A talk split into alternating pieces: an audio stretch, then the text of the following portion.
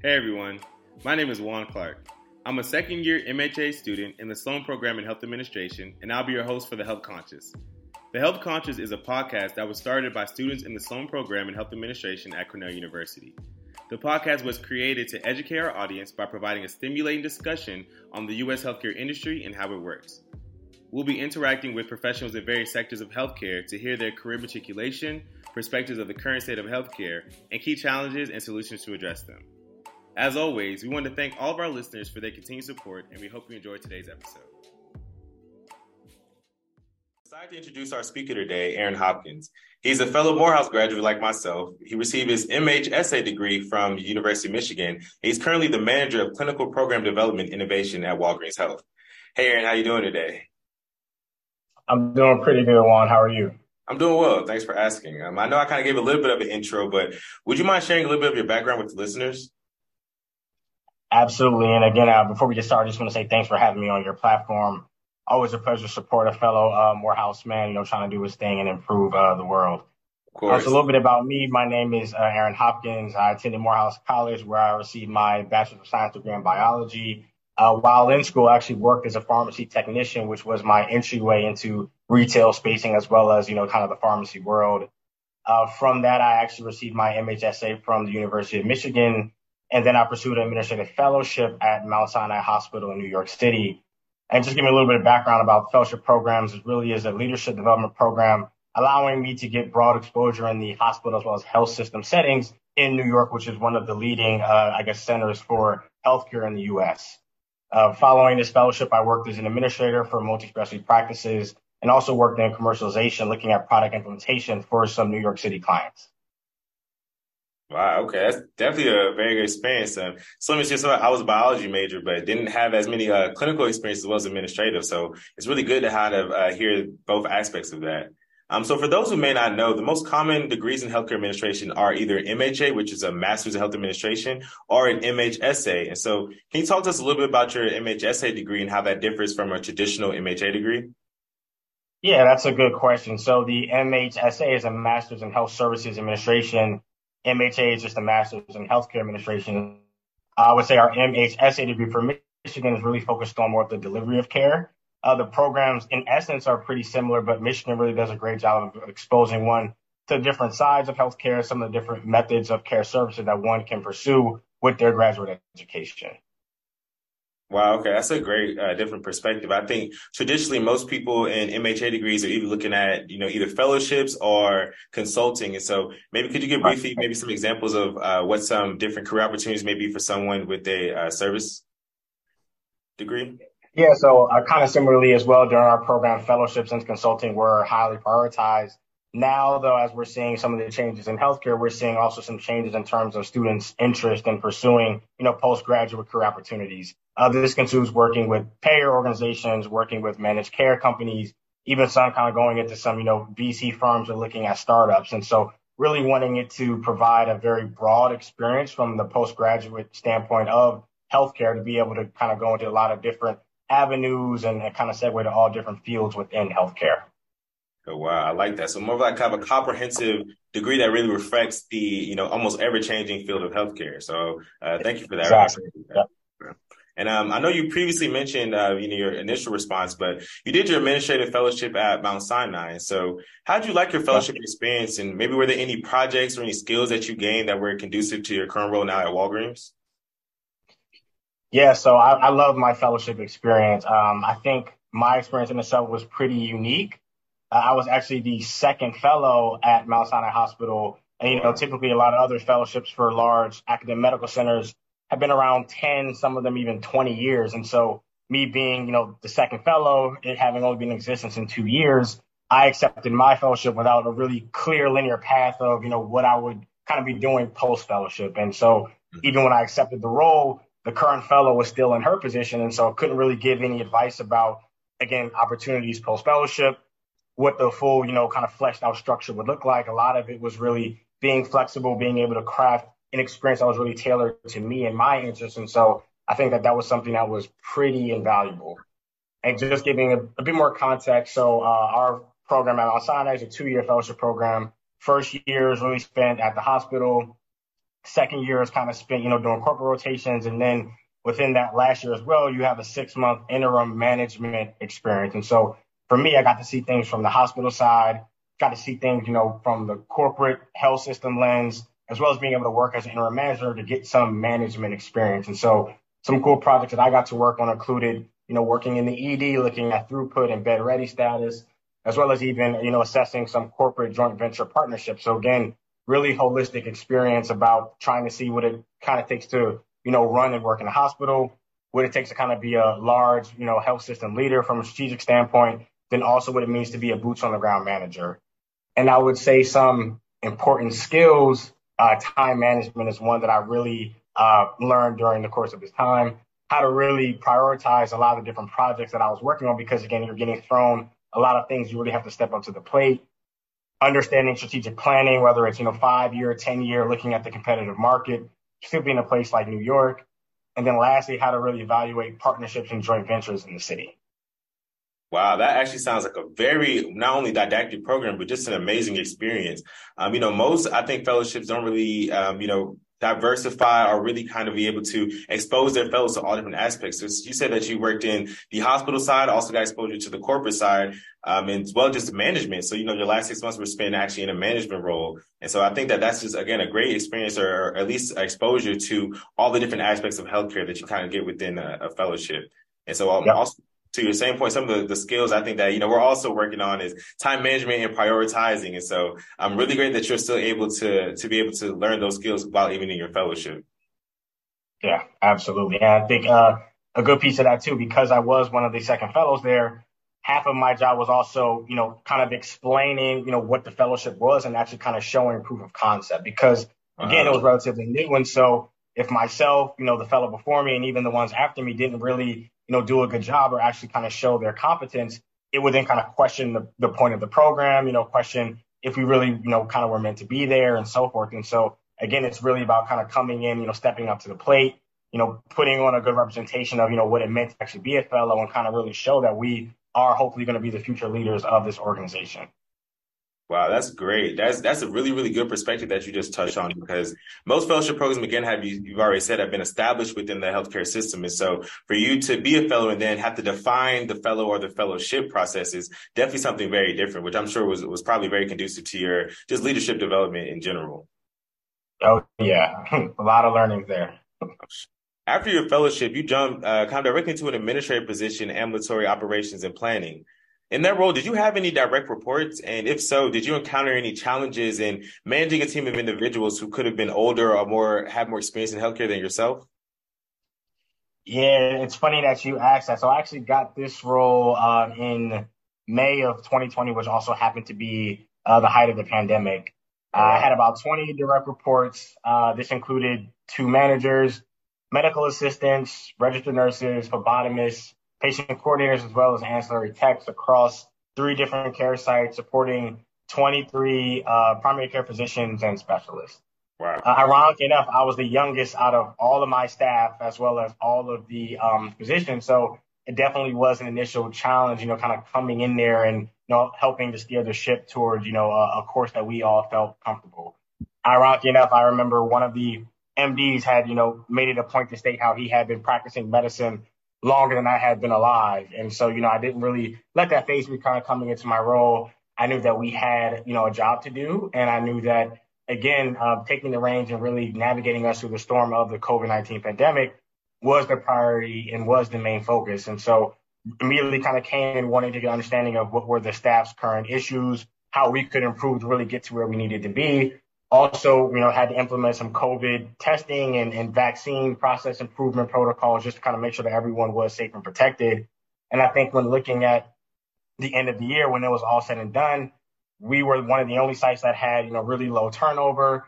Our patient experience scores actually still kind of remained high and above, you know, the market even given the COVID-19 pandemic. Wow. And my um, employer satisfaction surveys were actually pretty good. And so I think really bringing everyone together and us kind of getting through that, uh, you know, the issues regarding the pandemic in my first, you know, six to 12 months there really had them get a lot of, you know, trust and respect for me. And so after that, it was pretty much smooth sailing towards anything that we needed to get done and accomplish.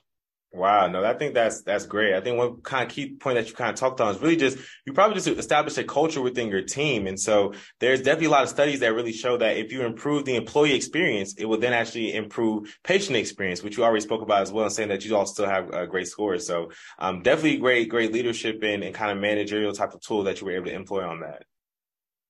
Yeah, I would say, you know, me having worked previously as an interim manager is where I got a lot of my initial mistakes out. And so kind of when I came to this role, even though it was during the pandemic, I was a bit more uh, prepared for. And I think, you know, we really did a good job of coming together and rallying and say, hey, you know, this is something that no one has ever experienced before. You know, just to be frank with you guys, I'm a new manager here, but, you know, I think that I still have some good ideas. And of course, with you all's input and with you all support, we can really get to where we need to be. We can make sure that our patients are still, you know, taken care of given this adverse and stressful environment. Wow, I really like the transparency you're approaching that. Absolutely. It's all really about, you know, being an authentic leader. And I think that they, you know, understood and respected me. And again, once we kind of came over that hill, we were like, yo, we got through the, the pandemic, you know, in New York City, which is, you know, the epicenter of the pandemic. Like, you know, there's nothing else that we can't do. And so whenever we would have further meetings like, hey, we have to get this initiative done, or you know, we need to improve these scores. I was like, hey, we, we got through the pandemic, everyone was healthy. You know, we still were able to see our patients like this should be a piece of cake. And, you know, they always would laugh and they say, hey, like you're right because we had overcome that initial challenge together. And so anything else, you know, they kind of viewed it as me not necessarily asking for too much because again, they asked me for a lot during my initial six months to make sure that everything was taken care of. Wow, it sounds like your team really had a lot of trust in you, but probably because you fostered an environment for that to, to happen. So kudos to you on that. Yeah, man, I really appreciate it. Just ask a little bit more about your, your recent career. So I know that you recently made the switch, you know, from the traditional provider side to Walgreens, which is kind of a innovative disruptor in the healthcare delivery settings as of right now. So maybe can you walk us through your decision making process for transitioning and what you'll currently be doing in your new role? Yeah, that's a great question. So uh, for me, prior to my jump to Walgreens, I worked as an administrator um, for ambulatory operations. And right when I had gotten that job, I remember having a conversation with my manager at the time, and I had, you know, had a one-on-one with her, and I said, you know, I think that we should look at actually implementing like a telemedicine program. And you know, her response to her, and this was January 2020, I want to say, you know, she was like, Aaron, that's a great idea. You always have these great ideas. However, you know, we can't implement that right now. Maybe in like three years, I'll give you the budget to actually move forward with this program. And I said, okay. And then ironically enough, four to five months after our entire health system was on a telemedicine program because of the COVID-19 pandemic. And so what I kind of gained from that was you no crisis breeds innovation, but it shouldn't really have to. And I think mm. a lot of times, you know, healthcare and hospitals are kind of slow moving they're usually resource constrained. There's a lot of red tape and they're pretty risk averse when it comes to, you know, making changes specifically from the innovative lens. However, when you look at big tech, retail, or even banks now breaking in in healthcare, they're really trying to control their costs, you know, get a big piece of the pie because, you know, they're fed up. Employee benefits are the second largest expense of most businesses after salaries and organizations really just unhappy with their own costs as well as these outcomes. And so ultimately for me, I got into healthcare because I wanted to improve people's health and really impact patients in a positive way. And so an organization like Walgreens, Amazon, CVS, Walmart, you know, they have the scale, capital, resources to really try new things to positively impact the patient's health, reduce costs, and are willing to take a lot of these risks. And when I look at Walgreens specifically, they are really attracted to me because of their national presence, their retail focus, and their investment in innovative solutions I think during my first week on the job, you know, I had done orientation. And what I learned is that 80% of the US population lives within five miles of a Walgreens store. So like that reach is really just, you know, incredible from a national standpoint.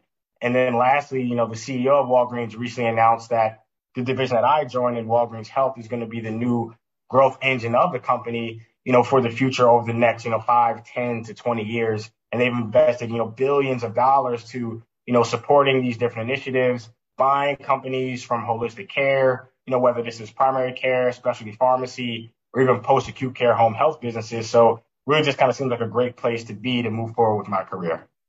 Wow, no, that definitely actually def- uh, sounds like a really amazing opportunity. I mean, I think one thing that you, you really kind of spoke on earlier about is that crisis breeds innovation, but it shouldn't have to. And so I think that that's something that every hospital system or those in, across every hospital uh, setting could really kind of, you know, say that COVID really did that for a lot of different things. And so I'm sure everyone's trying to come up with a strategy about how can we continue to, you know, uh, move forward? How can we continue to kind of, you know, um, support that innovation? But again, it's always a conversation right. of the risk versus the reward. So.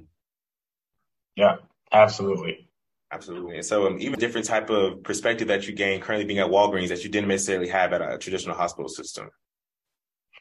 Yeah, so I, I would say 100%. And in my role uh, currently with Walgreens, I work as a manager for clinical development innovation. My role is really centered around developing new innovative solutions and programs in you know digital health, health at home, or in-store clinics, which at Walgreens we call our health corners. So I look to help uh, develop our go-to-market strategy for new programs, access scalability and success, as well as short-term and long-term ROI. Part of the job is actually meeting up with startups or other kind of like-minded, you know, companies in particular areas that we may want to focus on to see if there is some synergy or a chance to partner and pilot, you know, with Walgreens Health if there is, uh, I guess, opportunity in the market. And so the thing that I kind of like here is that we have, you know, our own what we call our innovation budget. And so for me, you know, being one of the members on the innovation team, I have access to, you know, a certain amount of innovation funds to where that we can actually, you know, go through, of course, a stress testing process to say, hey, I think this is a good initiative. This is what the market is telling us. This is where the opportunities are. Here's what our competitors are doing. This is how much the upfront cost is. This is our potential ROI. Let's move forward with this. And it's not, you know, as long a process of, you know, trying to get unbudgeted monies from a hospital or trying to invest from hospital's bottom line. It's like, you know, we have a dedicated fund to really pursue any of these innovation ideas. And I think because of that, we are allowed to and able to move a lot quicker and really kind of have that impact, you know, once we actually provide the business use case that this makes sense, you know, for us personally as a team, then also for Walgreens as an organization. Wow. Again, I, Debbie sounds like doing like some tremendous work kind of within, again, the healthcare kind of space. And so it's really just interesting to, to hear. Um, kind of to pivot, but go off your same point is that, you know, the healthcare landscape has shifted drastically in the past few years. And I would say mainly due to COVID and the acceleration of that. But there's been some significant trends in delivery moving from inpatient care to outpatient, as well as various hospital at home models. So from your perspective, what do you think the future of healthcare and delivery will look like? Yeah, this is a, a question I think about a lot. Um, I think I would have to start by saying one, like hospitals aren't going anywhere. Um, I think just the type of care that they deliver will change over time. It'll really just be a place where the sickest of the sick patients will go as opposed to going for, you know, kind of standard ancillary services or maybe, you know, some surgeries that can be performed in more of the outpatient side. I think there will be, there has been actually continue to be a large shift to outpatient for surgeries and other services that may not require, you know, admission or overnight stays at the hospital. And I think care delivery overall when looking at the future will just be in platforms that are, you know, more convenient for patients. One specific example are uh, employer on-site health centers, and this is something I kind of worked on uh, at Sinai as well. You're going to start seeing a lot of different large employers have, you know, health clinics and health centers actually on site for their own employees. I even think in the future it may, you know, go as far as seeing large, you know, building and apartment complexes offering health centers and clinics as an amenity feature. I mean, if we think of even gyms 20, 30 years ago, most apartments didn't have gyms, but then all of a sudden, you know, to make it more convenient for the people that live there, oh, we have a gym downstairs, you know, you can pay a bit more money, but instead of having to leave and travel, you know, there's a gym in your building. I think sooner or later you'll also see health centers in some of those places. And I think lastly, we're looking at retail spaces such as Walgreens, CVS, Walmart. They're all going to continue having care delivery capacity in their stores, whether this is for vaccines, testing, ENT issues, urgent care issues, and then even looking at stuff like chronic disease management, even ancillary services. And I think the last piece, health at home. I mean, 50 years ago, everyone hears about the proverbial doctor's visits, right? Where you would be sick, your doctor would come, he would diagnose you and leave. And I think as we're seeing now, there's a shift back to that model because, you know, patients want to be in a space that's comfortable they want to not have to wait to see a provider in a living room filled with other sick people. They would like the privacy of, you know, getting treated in their own space. And so if you can then have a model to where you can get all the services that you may typically receive at, like, you know, an outpatient practice, at an urgent care in your house, you know, why wouldn't you want to necessarily, you know, get that type of service? And I think for me personally, and I, you know, hate to admit this, the, the pandemic kind of made me a bit, you know, lazy in the sense that, you know, I use Instacart so much now. I used to always go to the grocery mm-hmm. store. However, now that I can have groceries delivered to me, you know, in between meetings, you know, on my schedule, whenever I need to schedule it, it's a lot more convenient. It allows me to be more productive. So I think we'll start to see a shift of healthcare in that way too, to where it's going to be very convenient for patients and very consumer centric. Wow, no, that's definitely. I think you touched on a lot of good points. Definitely uh, something to think about for sure. And I think uh, the main that you talked about again was the comfortability and the convenience. And so I think that's a larger conversation of access. And so you know, access through the pandemic really kind of was was a hot topic because essentially you had all these patients who were really you know uh, very sick and didn't really have access to either vaccines or adequate care. And so that's what kind of stimulated the growth of telemedicine or even the hospital at home uh, programs to really kind of provide that care to patients that were you know traditionally who wouldn't have actually access to healthcare. So um, it's really great to see that you know even even from your perspective you definitely still think that's would be growing getting more um, easier as, as we probably evolve inside of healthcare yeah, you made a good point there, Juan. It, it's the access piece. And I think part of identifying the access is really where like CVS and Walgreens specifically kind of were able to identify that they can actually play a larger role in this market because, you know, they were kind of the main ones and places giving out the vaccines to people that needed them. You know, once right. the hospitals were kind of at capacity or, you know, everyone couldn't, you know, get to, you know, hospitals because of, you know, where they live or they may have to travel and so forth you know, your CVS or your Walgreens on the corner had your vaccines available. You could come in, get your shot and, and keep it moving. And I think a lot of people like that model. And I think that they saw a lot of, you know, volume increase in foot traffic as well, because again, you are providing more uh, access to care to people where they need it as opposed to what's convenient for uh, the health systems or for the healthcare organizations. No, yeah, absolutely. That's that's definitely a great point. I mean, you even touched on it in your earlier note, um, mentioned that you know hospitals aren't going anywhere. So I think you're absolutely right. Traditional hospitals are really just institutions that are really uh, are not going to be moved. But however, the care that they provide doesn't necessarily have to occur within their four walls. And so again, bridge out to the communities, or even looking at either retail spaces or other kind of organizations that are in that communal type of setting, I think is going to be definitely a huge shift that we've already observed, and definitely going to be continue to grow as we, um, you know, really just evolve inside of healthcare. Indeed, I'm really excited for the future that we really even see over the next, you know, 10, 20, 30 years, you know, where people are getting their care and where they actually want to receive their care. Absolutely. And I'm sure you'll be at the forefront of that in a few years. Uh, let's hope so. but um, just to, to, to, pivot as a like a final question quickly is that um you know I know that you were involved in an HBCU venture capital fellowship recently. So would you able to tell us a little bit more about that program and what you kind of gained from it? Yeah, great program. It's actually ironic because um, well, the CEO for HBCU VC is a classmate of mine. She actually went to Spelman my year and oh, wow. was working at Mount Sinai Health System with me right before she actually went to HBCU VC. And so me and her had connected while I was actually working for uh, the vice president of Mount Sinai Ventures, which kind of was my gateway into the venture capital space. Um, again, HBCU VC is an excellent program. I think it's you know, one of the only, if not one of the few, that really exposes and provides a curriculum to current students as well as alumni from HBCUs looking to learn more about the venture capital, tech, entrepreneurship, and startup ecosystem.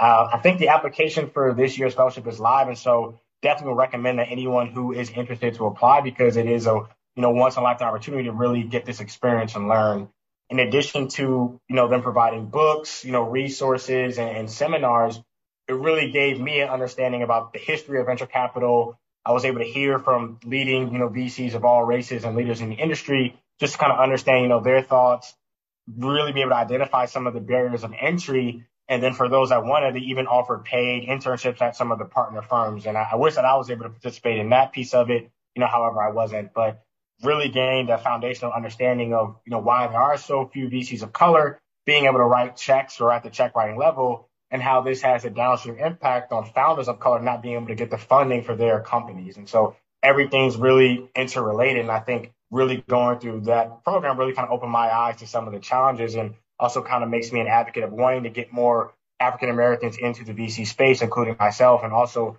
make sure that these founders who are trying to start companies whether it's in, you know, healthcare, fintech, media, and so forth, that they do have, you know, somewhere to go and they are getting that proper support, resourcing, and funding. Wow, that actually sounds like an amazing opportunity, especially uh, in healthcare. I will say we're typically kind of siloed to focusing either on you know healthcare or just the business aspect of things. But again, venture capital is something that's really kind of just been growing over the years. So it's really cool that you were able to kind of still have your experience even at Mount Sinai, but also still be able to kind of gain that uh, exposure to venture capital. Yeah, absolutely. I wouldn't have traded that program for the world. And again, I think it is something that we're becoming more aware of. And I think, ironically enough, I remember when I was a fellow and working with the vice president of ventures, we were assessing, you know, some company that we maybe going to invest in. And in one of the girls' bios, she had stated that she was a third generation venture capitalist. And I was like, who wow. even knew like venture capital was around for three generations? Right. Like, and it just kind of goes to show the privilege that, you know, some have compared to the others. And I think HBCU VC is trying to do a good job of uh, bridging that gap. No, it sounds like they're right on the mark with that. Definitely. Um, well, Aaron, this has truly been a great conversation. A lot of knowledge dropped in, especially regarding, um, you know, the retail space. Even just your history of how you kind of transitioned throughout and particularly through healthcare has also been very interesting as well. So, definitely want to thank you for being a guest on the podcast today. Juan, it was a pleasure coming on your platform to speak and you know drop some knowledge. Again, I really appreciate the work that you're doing here. I know that healthcare is something that is ever changing and something that is evolving. And I know guys like you, myself, and then even everyone else that is pursuing their your master's degrees are kind of working for different organizations really want to keep patients at the forefront. And so definitely, you know, felt good to kind of get on here and give some knowledge. Feel free to invite me back anytime. Would love to continue having these conversations. Of course, of course, as always. Uh, and of course, thank you to all of our listeners and be sure to subscribe to the podcast.